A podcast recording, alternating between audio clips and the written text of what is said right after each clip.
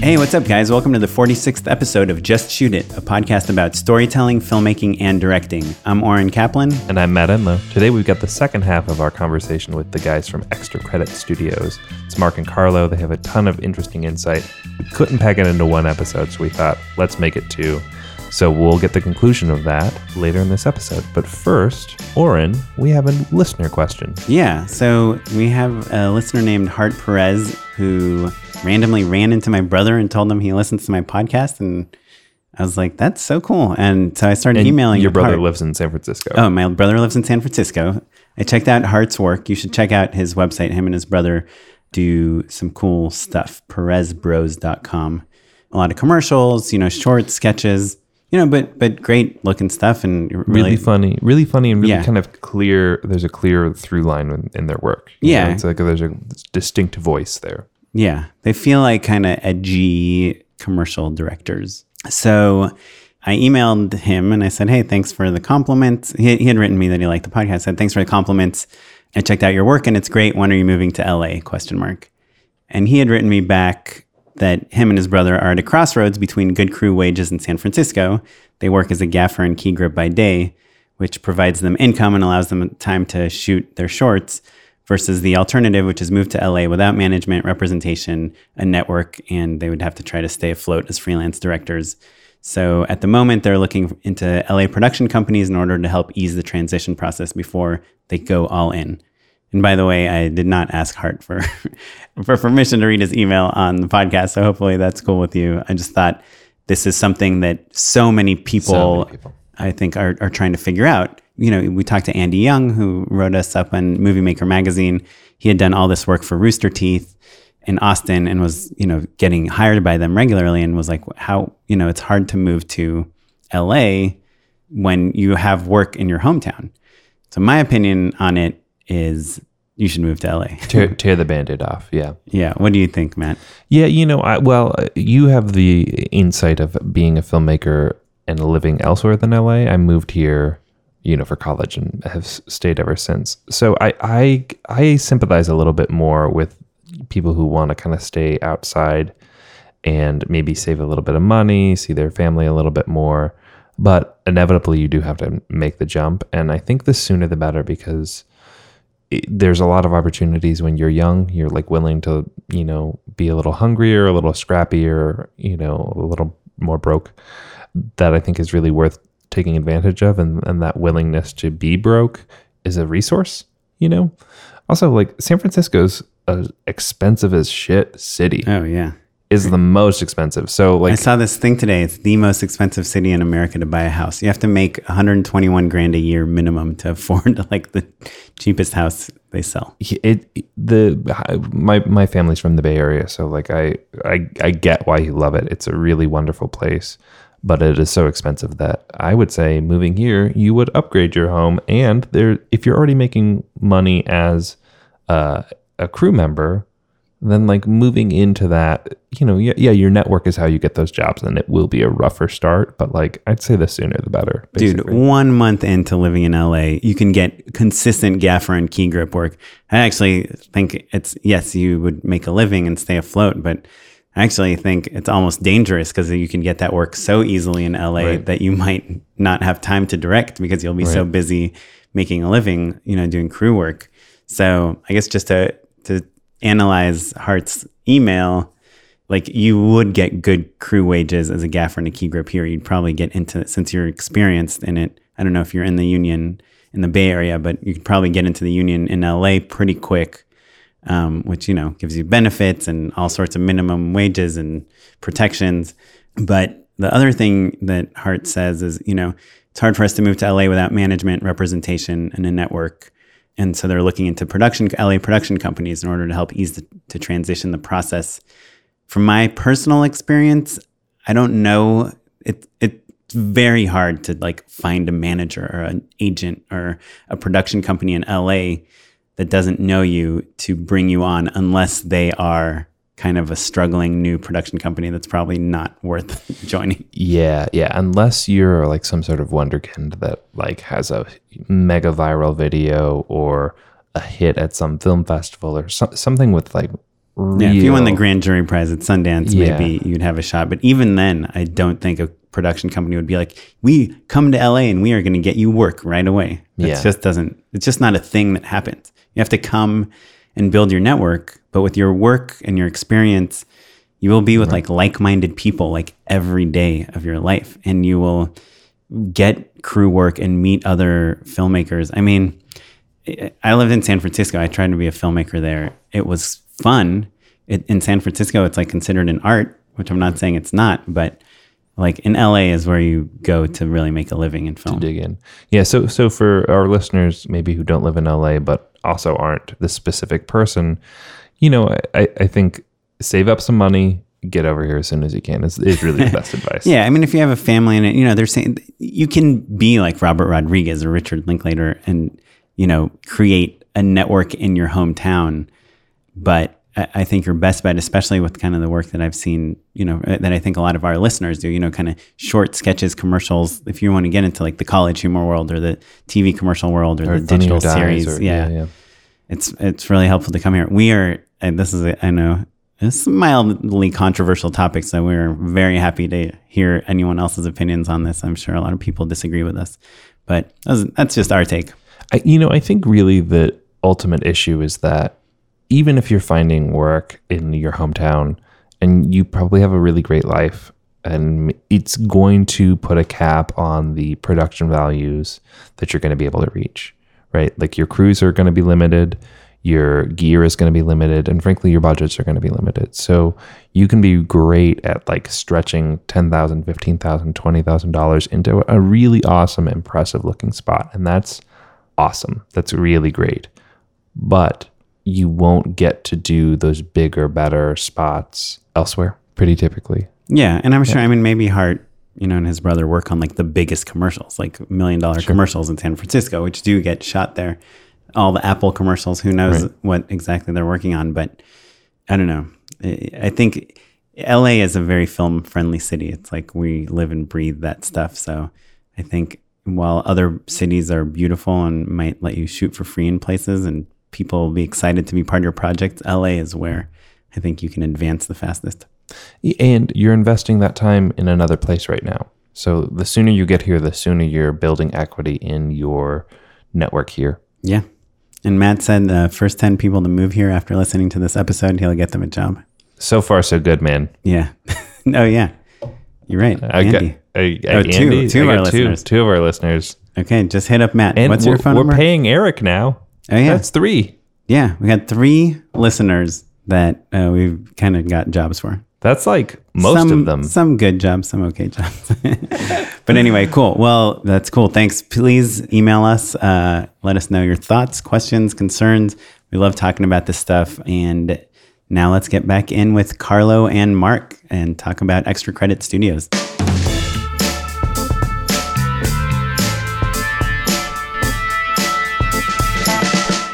And so, another uncomfortable businessy type question. Yeah, yeah. Did you guys at any point like write up contracts saying that you guys own things three way, like how the business is going to work? Yeah, you have a very clear delineation of who owns what. How did you decide on that? Uh, I don't think we wrote up anything too formal until we like ended up getting a lawyer. We Yeah. got like an entertainment lawyer who's like, "You don't have anything written up? We got to write something." Yeah, exactly. That's his job. Well, because it's, so, it's so rare what you guys have, especially since you, this is kind of your first big project was Right. right. was the high school or the most popular girls project. Like it's rare to have that where a project blows up and there isn't like big fights and Yeah. people Yeah. hate each other after. yeah, normally Well, you see, get to we- have a couple like failures, right? Yeah, I, I- I mean, we we did the very smart thing of making sure that we hated each other from the beginning, yeah. so there's nowhere to go. yeah, it's a true thing. It's a weird thing of like we were not friends when we started. Yeah. We were not like buddies who did a lot of stuff together in one hit. It was like we knew each other tangentially, but when this thing took off, we both we both grew to respect each other through the beginning episodes. Mm-hmm. Like I respected Carlo a lot as a writer because I mean this show is based entirely off of his great idea. And as a performer, and then he respects me because I actually made able to make the dolls move, and he can't. So, you know, we have like this mutual thing of like, there's a lot of things I don't want to deal with that he likes to deal with, a lot of things that he doesn't want to deal with that I can deal with, and we just we're probably the only two people we really trust with each other's work. Like so that we just lucked out, and it's lucky that we don't like each other because we know we can trust each other. Because I know he wouldn't hang out with me if I wasn't a business guy. Yeah. That's like Matt and me. We oh, our yeah. very first time we met each other, we were like, we should do a podcast. Yeah, yeah. we our didn't second really time we met, I think we Was- was the bought podcast. some microphones, and the Nice. third time we Yeah. did the podcast. yeah, there is something Yeah. funny about it being a bit more of a business relationship. For sure. Yeah, and it, it's the kind of thing of of like because like we wouldn't hang out with each other normally. like we can both go home if we're arguing with each other and be like, "All right, well that was a shitty day at the office or whatever," but it's not like my friend is mad at me. And Right. and also we've established a really good rapport of like being honest with each other and if we get in a fight and have to yell at each other or have a disagreement about something like we both know at the at the end of it it's because we care about the project and because we want the best Mm-hmm. for it and i never have to question what mark's investment in this thing is or why we're fighting about it. You know we we're fighting about it because we think that different things will make the best possible product and at the end of the day i know that no matter what he's always got my back and he's got equal skin in the game Yeah, we lucked out in that we both decided not to fuck each other over. Yeah. it could have Or fuck somebody. each other's girlfriends. Yeah, Right, yeah. exactly. Which is I what mean, happens when you work with your friends. Oh, good to know.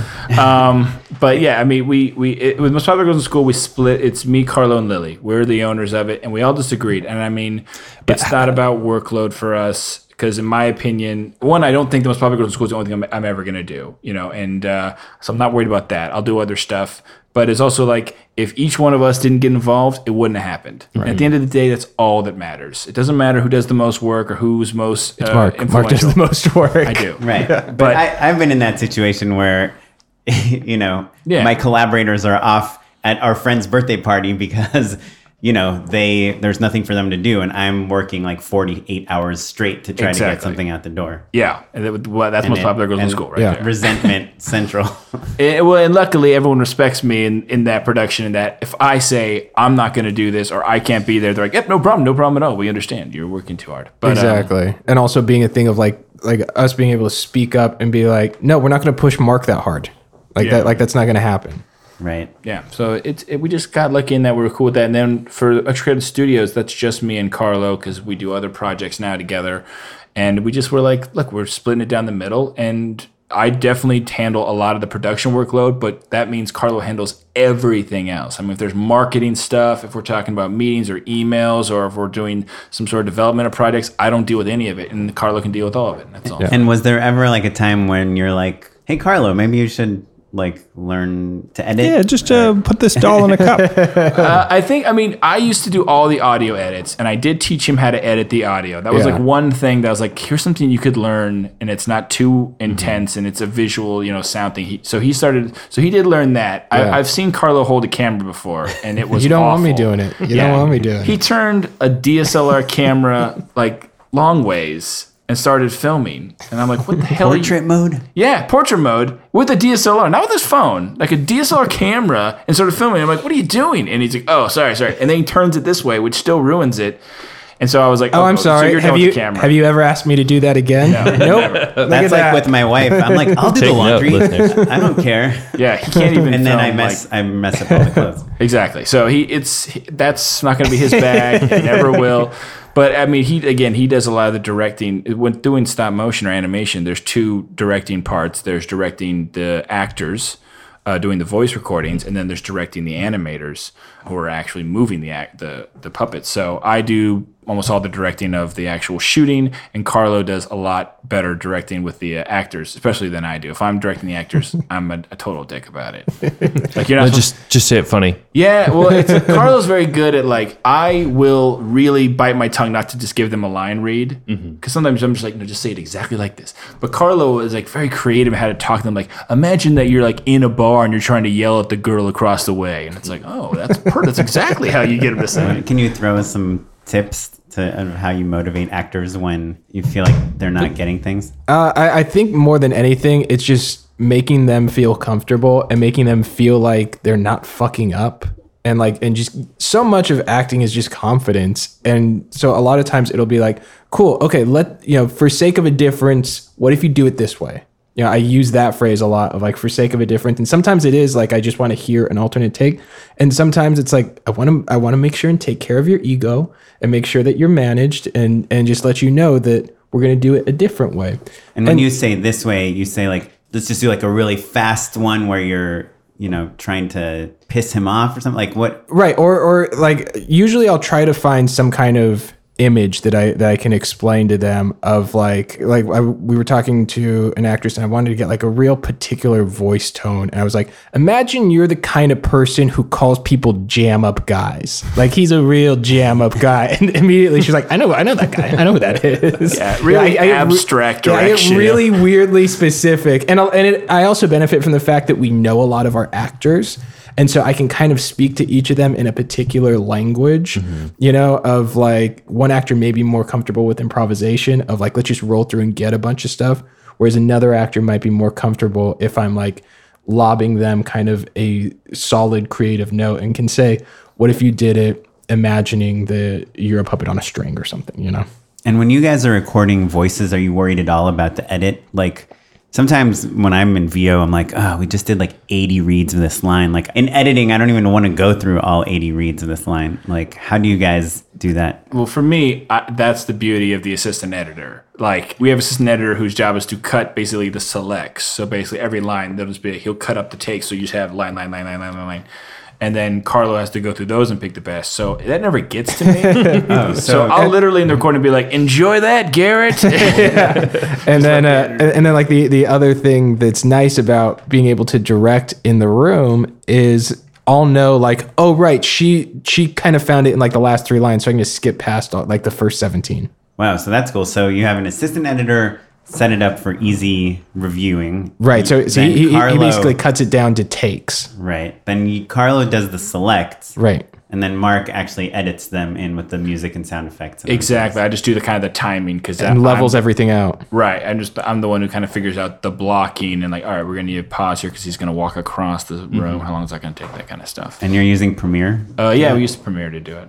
And you guys are still kind of in the thick of it in terms of actual production at this point. even- now? Right now. Yeah. No, no, we're we're we just we wrapped on Havoc a month ago. Yeah, a month and a half ago. yeah and uh, it started airing on Fullscreen August 18th All right, the museum security system is disabled. Now remember, only grab the most expensive pieces. How do we know which ones are the most expensive? I don't know, the fucking big ones. What do we? What do you base it off of? Is anything gilded? If if you see a frame, fucking grab that. What the hell is this? A cardboard box? Oh, uh, yeah, I heard about this cardboard box exhibit. It's uh, it's it's all recycled from cardboard boxes. Wait, Kyle, why are you stealing their exit signs? Oh, no, boss. These are from the exit sign exhibit. Uh, this door just goes to the janitor's closet. Wait, or is this the janitor's closet exhibit? God, I fucking hate modern art. Yeah, so we're just writing some stuff now. And just rewinding just a little bit more because I do think this is Yeah. pertinent. Is so you guys did your show, you did your Kickstarter, you did more stuff, and then you got noticed by William Morris Endeavor. We Yeah. yeah. we got noticed by them kind of pretty quickly after the big surge came in from Tumblr. Right. It, it was in the middle of our second season. They approached us. Like you just get an email, hey, I'm Mike at WME. literally on Facebook, Literally, Lily got an email. She got a Facebook message on her Facebook actor page. Which I think I, I told her I was like, you don't need a fucking Facebook actor page. That's for douchebags. and like an agent at WME, Sarah Self, sent her a message and said, I've been trying everywhere to find you guys. I love your show. You need to come in and talk to me. Because there was no contact info on your YouTube page. I don't know No, what I it don't was. I don't. so. I don't think so. No. It, yeah. Actually, there definitely wasn't. yeah, at the time, I don't think we were thinking we wanted people to contact us, nor that they would want to. Yeah. Exactly. I think we and all of like the social media was just the characters. Right. Right. Yeah, yeah. So WME found us and they really liked it and they thought it could be a TV show. And now you guys are rich. Yeah, oh, exactly. oh, totally. Yeah. After that yeah. first meeting, it was like done and done. Exactly. So they invited you for a meeting, and were you guys like super psyched? yeah. No. You weren't. No, well, because we had just come from. That's the, right. So we got contacted by a few agencies when that thing kind of blew up because I think all the agencies were starting to get into the digital world, world, and we got contacted by another agency, which was some three-letter agency, a big agency. We're like, oh my god, it's a huge agency, and literally it was like the agent that called us in brought us to the head of television, who clearly had just watched an episode just before the meeting, and was like, "This will never be anything. This will never be on TV. No one would ever want this." But good for you for making it big on the internet think about your next project and maybe we can do something. I think we have a digital guy. Maybe he can help you. And we were like, okay, why did you call us in here? Just to tell us that this is nothing? I mean, for our listeners, that's at least from my experience, that is like most of my meetings off of digital stuff Yeah. have been like that. Like, it's cool. I don't know what to do with it. If you have something that's a little more theatrical or TV, you can call us. You know, Yeah. so it's more like opening doors than it is like, hey, I want to rep you and get you a job. well, and a lot of meetings after you have something like what we had was uh, most meetings were, what's the next thing? Right. You can't wait for your next thing. Like once you have one thing that kind of hits, you go on what they call the water bottle tour, where you go to every studio and you get to collect a water bottle from them and you drink it and it's great and it's wonderful and and like you kind of tell them about what you were working on and then they say, "Cool, what else are you working on?" And it was like at that point that Mark And you and I have looked- nothing ready. Yeah, we, we, we were like, we just made "Ooh." all these views in this web series. It's pretty cool. Uh, but yeah, so when we went to WME, I was not excited. 'cause I'm like, no, I'm not gonna listen to these guys tell me the same story. Like, I don't need. uh, You know, there was some other agents, some smaller agencies that were like, "No, we like you guys. Think you can do something." But actually, WME was amazing. They were like, "No, this is a, a crazy. This is a great show, and this could definitely be a TV show." Yeah, and they like they, they very much got what we were doing, which is always like And was Robot Chicken in existence at the oh yeah, time? oh yeah, Yeah. yeah, Yeah, they've been and for a while. South Park. Yeah, and, exactly. and Yeah. thousands of people love the show with zero marketing budget. Right, Right. exactly. We we had had. I think at the time we had like 30 million views by that time. Yeah. 30 um, million, I've actually heard is the magic number. Oh, really? Yeah, like you get 30 million views on something like aggregate. That's a real benchmark for like, I believe. you know, Interesting. Yeah. Yeah, significantly more than like a lot of episodes of cable TV. Yeah. I mean, of, Yeah. or shows on cable TV. Right. right and it was unique because it's an it's a narrative show it's not sketches mm-hmm. you know we're telling a, a continual storyline We have seasons. we have seasons we have a it's a very vulgar show with an incredibly female audience which is incredibly unique Yeah, almost 'cause- 'cause- all adult cartoons Because are when we male. came out, it was either just before or just after Bridesmaids, which was like this this all of a sudden, oh my god, girls like dirty humor too? Who knew? It's like, yeah, they like things that are funny, idiots.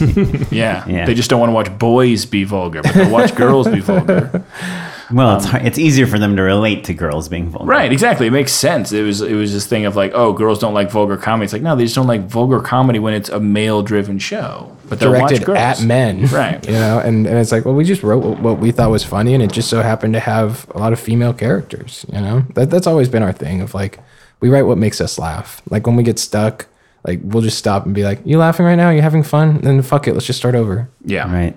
So WME is like, we love the show. We want to introduce you to more people to pitch new shows. Yeah, well, they were like, well, they wanted to take Most Popular Girls in School and make a TV show, which we did too. We were, Yeah. while we were making the web series, it didn't feel, it was growing. Like, we started off doing like five minute episodes, and then we were doing 12 minute episodes, and then we were doing like to be continued episodes and like three episodes. And we're like, we're just writing a TV show now.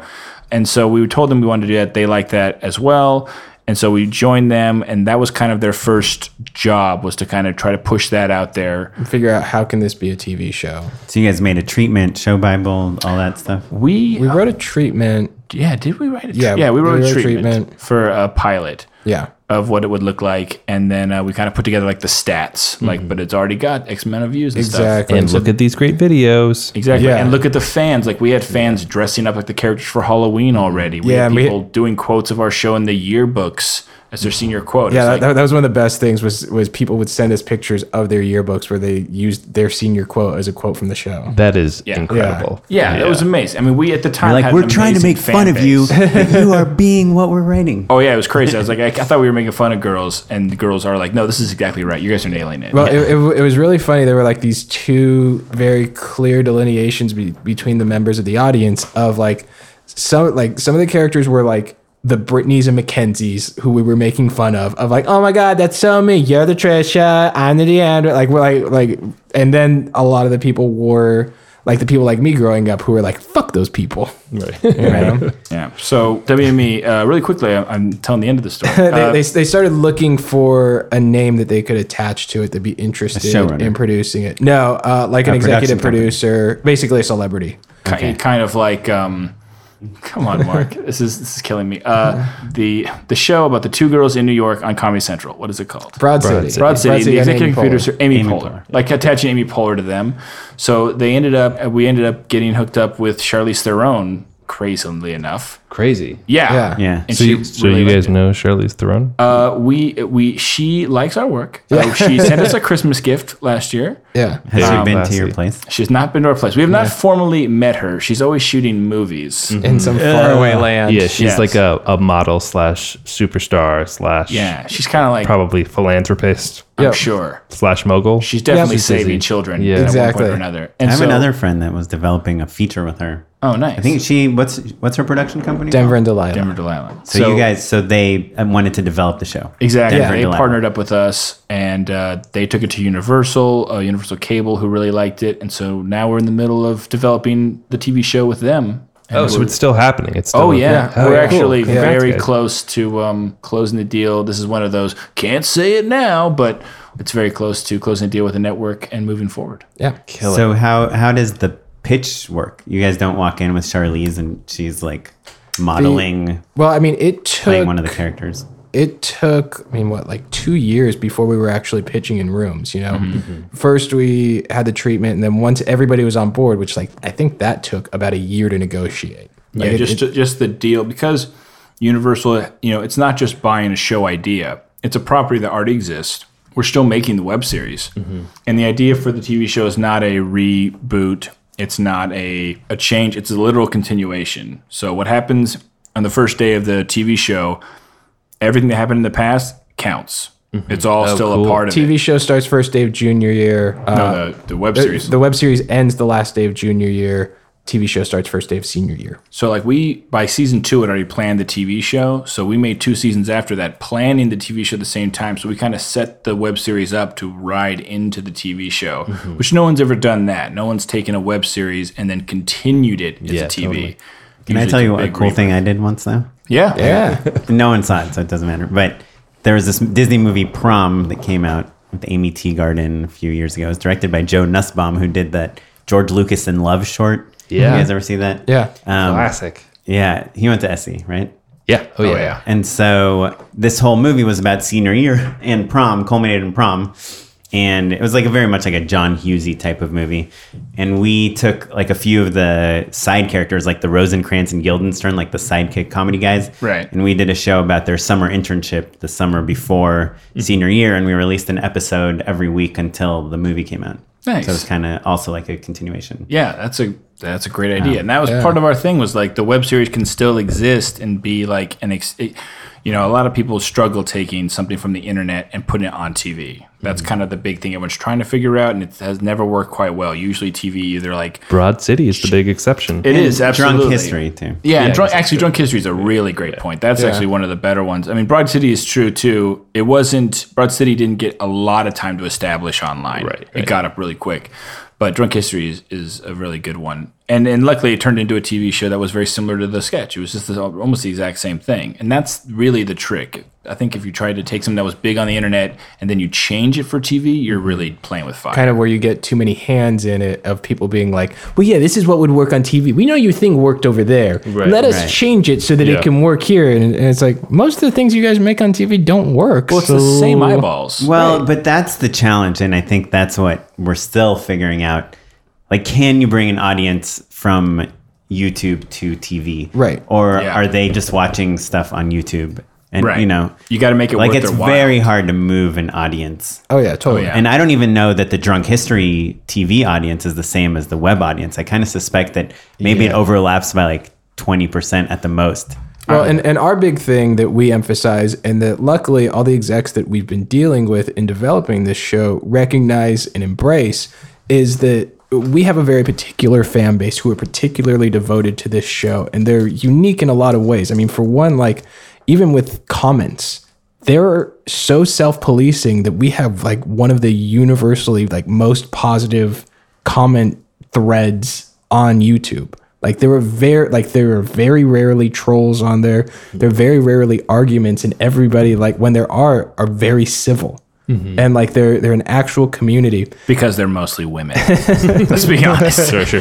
I would say Squaresville, my show, pretty similar situation. Nice, It's yeah. Like, oh, that's so nice. like, oh, Everyone- we're all cool. oh, cool. Yeah. I love you guys too. This is great. I know when you hear about like how horrible internet comments are for some people, I'm like that would be all. I would I would have a hard time because I listen to the comments a little too much. Yeah. Like if one guy's like, "Eh, this was kind of slow," I'm like, "We gotta pick up the pace." but, but so what so what we've kind of emphasized is look we need to make sure that we maintain this online footprint and that we take care of that audience that's there because when we move to tv those are going to be our biggest evan- mm-hmm. evangelists. Because this audience feels such a kinship with this show. They feel so much ownership of it because they've watched it develop from like the first video with three shitty little dolls in styrofoam cups and they feel like they've they, they feel like it's their local band that's now getting a major label deal you know Right. Oh, you know, a good example of when the audience did move to TV, I think, is with Fred.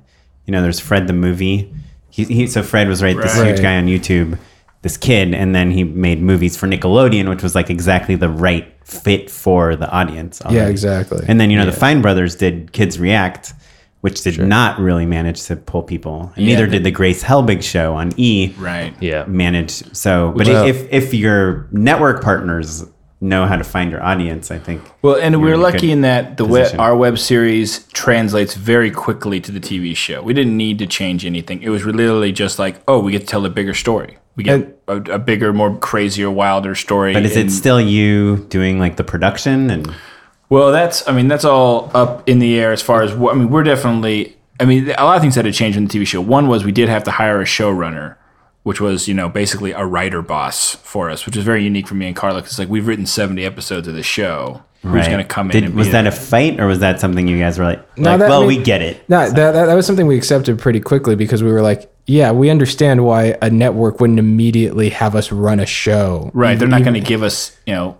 millions of dollars and be like, we think you guys can make it. And it would be good to have somebody who's like, I've been down this road. But what was good is we got to interview the showrunners. You know, we it was our choice. No one was like, here's who you're going to pick from. It was like they gave us a big selection and we kind of met with a bunch.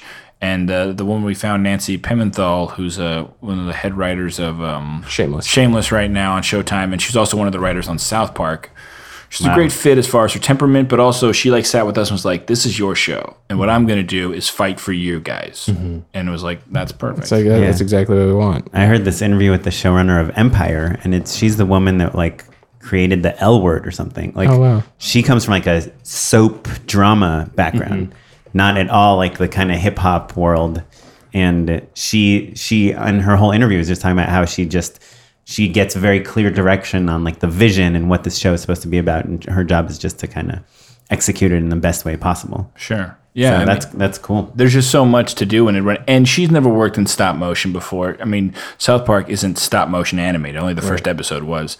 So, and that was something that appealed to us too, because again, we like the people who come work with us maybe have a little inexperience. Mm-hmm. Because we're going to do things a little differently, and the last thing we want, it's really hard to break people of bad habits. It's really easy to start new ones. Especially when those habits in their head are well but we do this because it's the right thing to do it's the way that you do it Right. Yeah, they think you have bad habits. right Exactly. oh, exactly. I think we Yeah. have terrible habits. Yeah. I mean, when we started working with animators finally in our fourth season of Probably Girls and Down Dr. Havoc, that's like a whole new thing. It's a whole new type of making the show when you're not doing everything yourself. And and how has that transition been? Uh, fairly good in the sense of I, I got very lucky in that I literally for season four was Popular Girls in School. After we had done three seasons, we had a pretty good amount of revenue coming in. Me and Carlo could both work at the same time, and uh, we were making the show at the YouTube space, which is like a big production facility. Uh, they let us make the whole show there. So I hired two animators, and I got lucky in that I literally said like a production hub. I don't I don't know how to find stop motion animators, and luckily the guy I found, uh, this guy Kevin Glick, he like worked on Coraline and Robot Chicken. He had this crazy resume. I'm like, he's never gonna come push these Barbie dolls with me. It's gonna be crazy. And he came and sat down. I told him what we do, and he was like, "Well, I get it, you know, and it fits. I don't have anything to do right now because they work for like four months at a time, then they take breaks. Yeah, we, we lucked out in that we had just so happened to schedule the entire production to be shot from the beginning of November right up until Christmas. And for stop motion, that's usually a downtime because it's such a mm-hmm. long production process that they're going to schedule around that and make sure they avoid that. Yeah, so it was like I mean I don't know anything about stop motion. I hadn't met with stop motion animators, and he explained to me that like normally, like on a show like Robot Chicken, which is probably one of the fastest animated shows on television as far as stop motion, they animate about ten seconds a day at their fastest. And I was like, oh, I'm gonna ask you to do two minutes a day, which is like impossible. He's like, well, that's It's 12 you times can't do much. it. Yeah, he's like, it cannot be done. And I was like, I'm gonna show you how I do it, and we'll see. And we just, I mean, we cut a lot of corners. We do a lot of things you shouldn't do, and uh, you It's called exploiting market inefficiencies, Mark. right. go, go ahead and spin it right for me. And I mean, again, it's a matter of it's not going to look as good, but that can be fun. It's sometimes funny. You know, our dolls also are not perfect puppets. You know, we have some dolls that don't even have elbows. So when they hold a cell phone, they hold it like three feet above their head because the arm can't bend to their ear. But that makes it funny because you know that the, the the viewer can see, oh, that ball doesn't have an elbow. So what are they supposed to do? and it's like, oh, cool, we can make a joke out of it. Yeah, and so after a while, he got the, he got the hang of it, and so did our other animator, and then it just became it became a fun thing because it was fun for them because they also were not being scrutinized. Mm-hmm. Stop motion's heavily scrutinized, and they usually have to like reshoot stuff over and over and over again. And I'm like, no, no, if we didn't get it right this time, let's get it right next time because we got to keep on going. Yeah. And so we should probably wrap up soon because we're already so long. This is all super fascinating. Oh yeah, So good. But real quick, the Dr. Havoc story. So William Oh, yeah. Morris introduced you to Fullscreen. So Dr. Havoc came about from all those meetings that we went on where it was like, what else are you working on? And we're like, Ooh, we should figure out some other things to work on. So we came up, you know, we, we kind of had a list of ideas of like log lines and sample episodes. And we had this idea about Dr. Havoc. And WME took it out to Newform, Newform Digital. And we made six sample episodes with them. They, they liked the idea. They, they gave us some money to go and make six sample episodes. Six? Yeah, like like three Yeah. five minute episodes and three one minute episodes. It's kind of a proof of concept. Yeah, instead of Why doing so that, many? I don't know. I think I think they had this that they realized that the idea maybe could go in so many places. They wanted us to show the range of the show because the show, uh, Doctor Havoc, it's about it's making fun of superheroes and and and also secret agents. There's that element, but there's also like a funny family element to it. I think they It's wanted to like show. Despicable Me a little bit, right? Like it's Yeah. like the the light side of bad guys. Right, Yeah. exactly. And, and, and like with most of our shows, it's like very realistic. Like, what would you realistically have to do? Like, how are villains caught at the end of every episode, but then they're there the next episode, and we show like he gets home every single night, and he's like, I escaped from jail again, and uh, Like the the, be- the best way to describe the character of Doctor Havoc is he's the guy like he's gonna shoot his enemy in the face. He's not gonna like drop him into a pit of sharks, like because that would be a huge liability, and you'd have to get insurance on the shark pit and everything. Yeah, so they yeah we didn't know how they did everything, but it, we did learn it was unique that they let us do six episodes. But I think they wanted to see the range. I think they liked that it was animated. They hadn't done that before, and I guess they saw some potential or something, Yeah. which was good. And then they sold it to uh, Fullscreen. So we spent basically the first six months of this year shooting.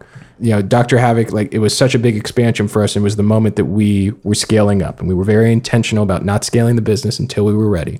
And so when that time came, we kind of hit the ground running, moved into this new studio in Culver City, took an old art gallery and turned it into a stop motion studio, and shot 30 episodes, which ended up being what like 190 minutes of footage. Yeah, we shot about thirty episodes in about four months. Yeah. Jeez. That, You guys that- are out of control. That's hard. That's hard in live action, you guys. Yeah. Oh no, it was. That's like it was hard in crazy. reality. Yeah. I mean, it was. If there's anything uh, that I had to learn quickly was this was the first time we had four animators, sometimes five, working simultaneously. So you're directing five people at the same time, and they're finishing shots roughly every 15, 20 minutes. You're going over, you're resetting the shot, and talking. I mean, when you're doing stop motion, the animator is the actor. So you're working with him. Right. Like, how does he act during this? You know, we have the vocal performance, but now how does the actual doll perform? And we kind of act that out together. And Just luckily- out of curiosity, what kind of cameras are you guys shooting on? uh, we were shooting on 7Ds. Okay. And I mean, luckily, because it's the format, the picture, you don't really, you can shoot with the 5D, but you don't, the full frame doesn't really help you much. It's stills. Mm-hmm. And then you have depth of field issues, right? Yeah, exactly. focus. And so we do a shallow depth of field because one, our sets aren't that detailed, so it makes them look pretty nice and it gives you a film aesthetic. But also the pictures are so large. You know, basically we get export into 5K Mm-hmm. and still have more room left over. So it doesn't the, anything that's a DSLR you can use. So we don't have to use the most expensive cameras. We're using like year old. Do you ever reframe and post, like Yeah, pop into say. a close up or something? Uh, sometimes. Sometimes we'll reframe if things are just a little bit off or something's chopped off or punch in. Or an extreme case, we may have to reshoot something. But yeah, very rarely. We shot it in like I think 4K, but Fullscreen does 1080, so we had a lot of room to play with. Yeah. I feel like I would just shoot everything super wide constantly. That's just that's my reframe rule to them. Is like Yeah. don't ever get too close. I can fix far away. I can't fix close. and so do you have, I'm assuming if you're doing five shots at a time, you have multiple copies of your actors, your your Dr. Yeah. Havoc and stuff. Exactly. We have lots of Havocs, a couple of different other dolls. There's one or two characters where, for one reason or another, we only had one version. Maybe the outfits didn't work or a doll broke. That That would- would, that would be the real scheduling thing where you have like a big board like this doll cannot be on two sets at once. Or Yeah, or or also like there are seven different versions of Doctor Havoc. There's like bank robber Havoc, there's '90s Havoc, and there's Hawaiian shirt Havoc. And it's like we would have to, you know, that we, we would have to treat all those like different characters. And Yeah. who does all the scheduling? we basically, I mean, we work with the set. Des- we have like a set designer, we have an animation director, myself, and uh, Tiffany, our producer. And basically, we sit down. All, like the set designer says, "I'm not going to have this set done until week two. It's like, all right, we're not shooting that scene until that week. Or uh, Carlo will be like, we don't have this voice actor in. So basically, it's like when people are done, we and how we set it up is the board is hundreds of little pieces of paper. Every piece of paper is about a minute of footage in a scene and we just start organizing like here are these scenes and these will all have to be done at this time and it's kind of a crazy process but it got us through I mean we got through by the skin of our teeth it was You shot the whole season at once, like out of order? yes Yeah. we kind of jumped around all over the place it was all dependent on we tried to shoot on one set for as long as possible mm-hmm. but sometimes we hadn't recorded or the audios weren't quite ready or the set or the characters so it was very much on what's good is when in, unlike live action everyone is there. So if you need to jump to a new thing the set's there the characters there we can jump to another set and take time away. And and a big thing that really helped us, and that was the reason why we got through it, was over communication. Was was me being like, okay, Mark, I know that I know that you've told me this three times, but what what shot are we doing next so that I can have the dolls prepped there? Right. You know? Every morning we had like a 30 minute big board meeting where we'd sit with all the heads of departments and say, here's what's on the list today. Here's what's coming up tomorrow. Are there any red flags people are seeing? And uh, figure out what to do. And also, like a, a big thing that that I would do with Mark would be, be like, I know I've told you this. We have a recording coming in at three o'clock today. Yeah. you know, and making sure that if we over communicate, it's fine. It's when we under communicate that that we start to get into the weeds. Right.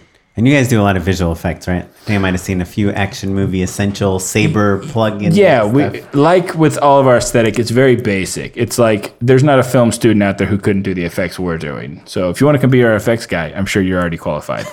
um, it's very basic stuff, but yeah, But it's so- cool. It, it's yeah, totally it, it fits effective. perfectly. Yeah, and so we do. Yeah, we definitely do some effects. We do some explosions or some uh, people get electrocuted or a lot of a lot of muzzle flashes and blood splatters, and then occasionally we'll do some practical stuff if I let the animators really play. But anything that takes too much time, I'm like, yeah, we'll do it. We'll Because an it explosion practically is really cool, but it's Right. incredibly painful. No, exactly. And they they want to. Oh man, the animators like want like smoke. They're like, we can do it with cotton and stuff. I'm like, no, no, I'll add the fine, smoke. It's a it's a two second plug in. We're not doing it. I feel their pain. Oh yeah, exactly. And it's Cotton would be upsetting. so to them.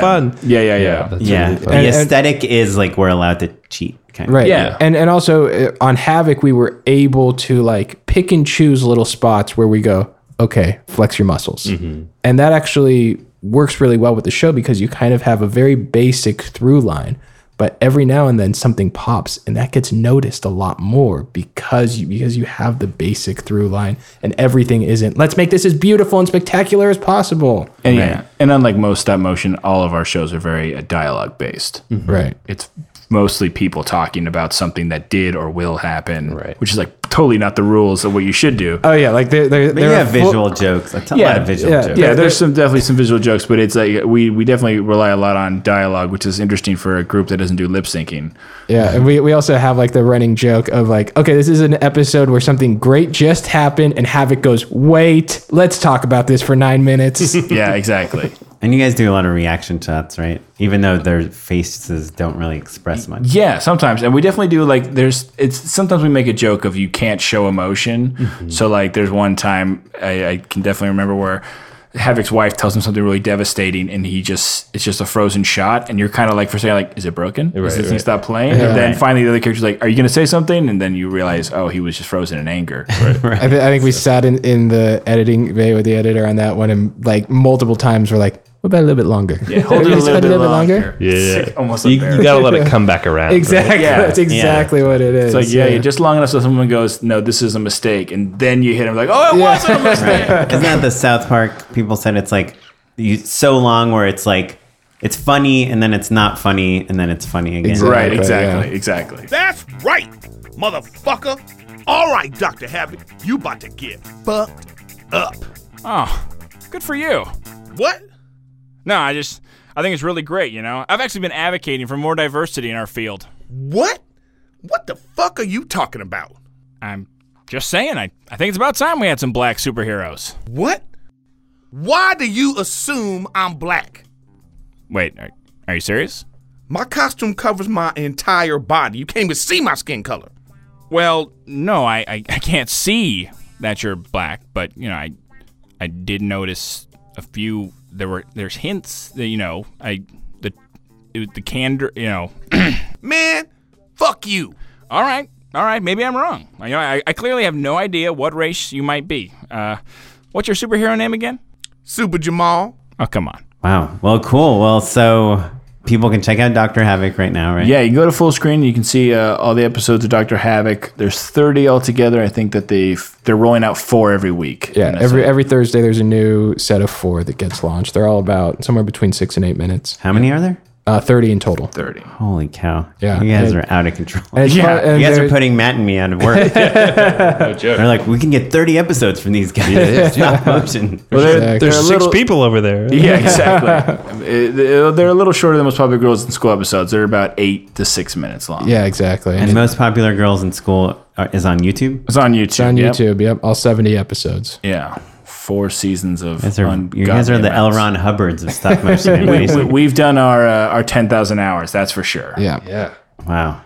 Well, cool. Do you guys know about unpaid endorsements? we've, we've yes. heard tell. Yes. Yeah. I've been trying to think hard. Well, for a good stick around and we'll have you endorse with us. Unpaid endorsements. So, Matt, let's start with you. Endorse. So my endorsement, listeners will remember a couple weeks back I went to the Palm Springs Shorts Film Fest, which is like this great, incredible film festival. I had a great time, blah, blah, blah. Uh, so finally, one of the best shorts I saw in that entire screening series that I went to is out on Vimeo now. It's called Killer. It's a short of the week, so you can find it on shortoftheweek.com. I think it's also a staff pick. It's incredible. It's not safe for work, but I totally recommend it. If you think that that is enough to get you into the movie, go ahead and skip this next part I'm going to explain. So, spoilers ahead. Basically, the premise is it's about a boy who um, masturbates for the first time and his mom drops dead. And so he comes to believe that when he masturbates, it causes people to die Okay. Amazing. and it's it's dark and quirky uh, and hilarious and really expertly shot. It's incredible. I love it. It's really great. It's called Killer. It's directed by Matt Kazman, and you can check it out in uh, the show notes. That's my endorsement. Nice. Nice. Do you want to take it?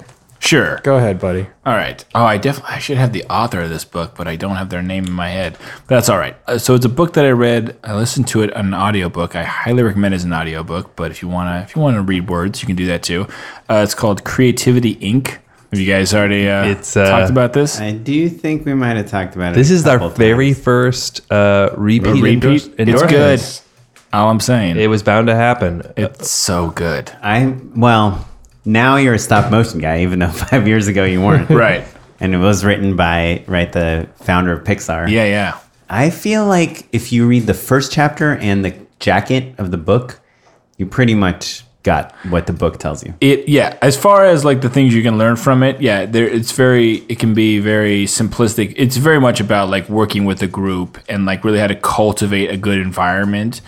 But it was really good for me, obviously, because me and Carlo were just starting like this production company and bringing more people in, and like, how do you work with people and not like be their boss necessarily, but help them be You were trying to incorporate creativity. Yes, exactly. That's exactly what I was trying to do. and if you're interested in like Pixar and stuff, it is fascinating how they do stuff. It's so much different than the rest of the film industry. Like how many years they spend and like a director is the writer, is the everything on those productions. That was interesting. And his story is interesting. He's like the first person to like create 3D images is the guy who made Woody and stuff. That's pretty interesting. But yeah, Creativity Inc. It's a good book. Even if you're just a creative, if you're not starting a company, I still think it's a really good I, book. I think like to me, I've worked at a lot of companies where they don't want the assistant giving ideas. You know that there is Right. very much a hierarchy, and I think what the book is about is that even if there's a hierarchy in place, you should still always be open to get great ideas from anyone. Right, and even if something's working, think what do we, what can we change? Right. You know, could we, could we adjust things? Even if it's uh, not going to make something better, it may just make something more interesting or something. It's a very like engineering like approach of like iterating over and over until something's better, which is I guess how like writing is too, right? It's like Yeah, all about the Very rewrite. much so. Yeah, and like like with us, we just we have no problem sitting down with everybody on our team, being like, "Cool, that was fun. What worked? What didn't? Mm-hmm. What, Yeah. yeah. What what could we do better? You're not insulting us. You're you're just making this thing better. And that's from a creative point, like how is this would this episode be better or from like a how's the company running? More more an experience thing. like like the production like we after we did dr havoc we sat we had a little post-mortem with the entire production crew and we're like all right let's go through it bit by bit pre-production like what could have been better? What do you guys need? If we're doing a season two let's say what do you guys need? And we just talked to every single person who got to chip in and be like oh you know i could do this and that would be better. And it, it wasn't just what they had problems with it was solutions they had mm-hmm. That we were able to get from them The solutions were always better snacks in the break room. yeah we were pretty good with the snacks. We'd snacks like a second bathroom, please. yeah definitely a second bathroom that was a big issue Cool. So my uh, unpaid endorsement is a little bit more of a concept that I fell back in love with this summer, which is going to live events and not just thinking about going to live events and being like, oh man, that'd be cool to go to that thing. I'm not going to buy a ticket, but that would be cool. of like whether it's the concert that you have in your head that you really want to see, or like for me, my family's been a huge LA Rams fan. And so them coming back, like I went to the first fan fest at the Coliseum, and it occurred to me that those things are the stories that you tell people. Like I still tell people the story about when I went and saw the White Stripes at their peak in like 2003 and drove down to San Diego.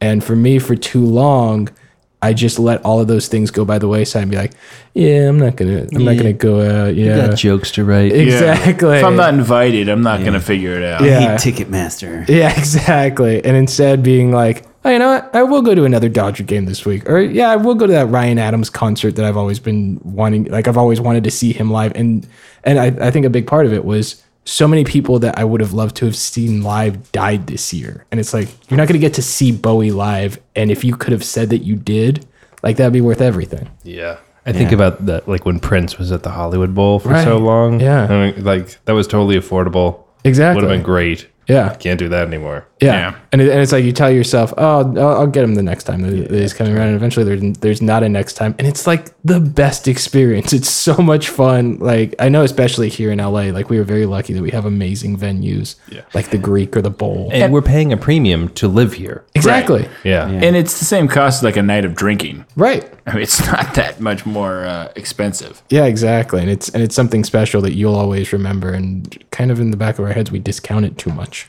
LA is a tricky place where people get lost in their work and they use it as Yeah. a very valid excuse to not do anything socially fun. Actually, I saw Penn and Teller years ago in LA. I'm a huge fan of like magicians. I was at UCLA and we like found out they're performing at the Pante. I forget where they were, some theater. And we went and they were like, you know, in every other city in America, when we're in town, everyone's like, Penn and Teller are in town. We're going to go see them. But when we're in Los Angeles, nobody knows we're here. Oh, man. And it really kind of opened up my eyes as to like, oh yeah, because in LA people are so into whatever they're doing that they don't like go and say like, oh, I wonder what you know who's at the Hollywood Bowl or whatever. Right, exactly. And I, I think for a long time for me, my default to any request was like, oh yeah, I'm really busy. And then if I actually really wanted to go, I would figure out a way out of that excuse. but uh, but like like checking that default and being like, all right, let, me, let that not be my default. Let my default be like, yeah, I can do that. Right. It's like the year of yes or whatever. Yeah, exactly. And Ano- like- another good book. yeah, or, or like like, ju- like just hitting somebody up and being like, "Let's go to a concert." Right. Yeah. Yeah. My wife does that way more than me. She's gonna go see Dolly Parton. That's amazing. That is pretty great. like That is like, pretty great. Like that's the kind of thing where you tell somebody that and they go, "Oh my god, you're the coolest person." I bet you she'll have a cool guest. Yeah. For her Oh, yeah. birthday, she got front row seats to Britney Spears in Vegas, and it was like the most fun she's ever had. That's awesome. I believe it. Well, yeah, related to that, I saw this short today that was like, it was an animation made to the voiceover of David Lynch talking about how he gets ideas. And he, I, th- I think it's like a famous like snippet of, of dialogue. I'd never heard it before, but one of the things he said is like, go somewhere. He's like, you can get an idea from a place. He's like, sometimes you'll just walk on the sidewalk and you'll see a reflection in a puddle and you'll be like, oh wow, I have an idea. And you just like write that down and like you're just like getting one frame of your film and you just keep getting these ideas and they start fitting together and making sense. But I did think like he was like it's like sometimes you can't come up with anything, just travel somewhere, you know? And it's kind of the same thing you're saying. It's exactly. like you got and the same thing we talked about earlier is like it's hard to focus on film school and then you want to make films and you can only make films about making films. you know? Right, exactly. And so it's like exposing yourself to these experiences is what, you know, inspires you. Yeah, living so- a life worth writing about. Yeah. And so where I saw that animation, this is my real endorsement, is on this. Sorry, I always endorse these like super techie visual effects, like Adobe related things. But there's this website called aescripts.com, which stands for After Effects Scripts. And it's like a bunch of tools and scripts and things that you can use with After Effects. But they have, if you click on their learn page, there's an, they call it the inspiration feed. And it's just super cool animated videos or visual effects or live action stuff or music videos. That's where I saw this animation of this David Lynch thing. But check it out, the inspiration feed. You will definitely be inspired. If you're pitching music videos, like go watch this thing. You'll get an idea. And my one last thing, just because you made me rem- remember talking about shorts we've seen at film festivals that we really liked, is there's this one called Leonard in slow motion, which is like Martin Starr um, is in this short film, and he just like moves super slow motion compared to everyone else in his life, and it's just really well done. And it sounds like it might be boring, but it's totally not. Leonard in slow motion. Check it out. Sounds awesome. It'll be in the show notes. So, guys, if uh, people want to check out more of what you're doing, where can they find you? The best place to find us, I mean, you can check out extracreditstudios.com. Yep, we've got So, a website. website. for our whole studio, and that kind of is the portal to everything that we're working on. Yeah, all the shows that are up and stuff. And then you can follow us on uh, the Twitter, the Twitter sphere. Yeah, exactly. I'm at Carlo Moss. And I'm at Marksimuss, unfortunately, because I didn't know Twitter was going to be a thing. So there's lots of S's yeah, Yeah, it's, stuff. it was your. AOL screen name, too. Exactly. Yeah. yeah, It was just, damn. Too late now. Well, that's okay. But yeah, you can type, find me. type on- in something close. You'll find me. Yeah, Twitter and Instagram at Carlo Moss because I've learned really quickly, like, oh, you should use your name Yeah. instead of you. Well, if you- Do it Someday, someday. I'll do the real Mark Cope for when I'm so popular. There's Yeah, No, fake you- Mark go. Cope. Here's what you should do. You should do Del Real Mark Cope. Ah, there you go. Yeah. That's pretty funny. Yeah. Well, if you want to check out all the things we talked about on the show, you can check out our show notes. And you can follow me at Mr. Matt Enlow and the show at Just Shoot It Pod. and me at Smitey PieLeg. And please uh, email us, drop us a note, you know, send us a tweet, and uh, you know, we'd love to hear your questions and comments and everything about what these guys want. You want a job at Extra Credit Studios? Tweet at us. We'll hook you up. Yes, Hit absolutely. Starting We're- salary, We're only taking references from them, guys. So you have to contact them Yeah, the exactly. podcast. We're setting up a hierarchy. That's right. This episode was edited by Eric Crepeau. Thanks, Eric. And music was provided by the Free Music Archive. Cool. See you later, guys. Bye. But it's the story of, yeah, Are Orange. you is gonna to- you're gonna spoil this short film? I'm going to give the premise. Can I- we just watch it? yes, I think you should just watch it. But I'm saying if you need a little bit more, if I I can't just say, hey, everyone, Can you just tell us this the is a good without short film." spoiling it? No, that's what I'm telling you. He does. He doesn't believe he has any credibility with this audience. I get it. Li- listen, guys. So, so the story, it basically the premise is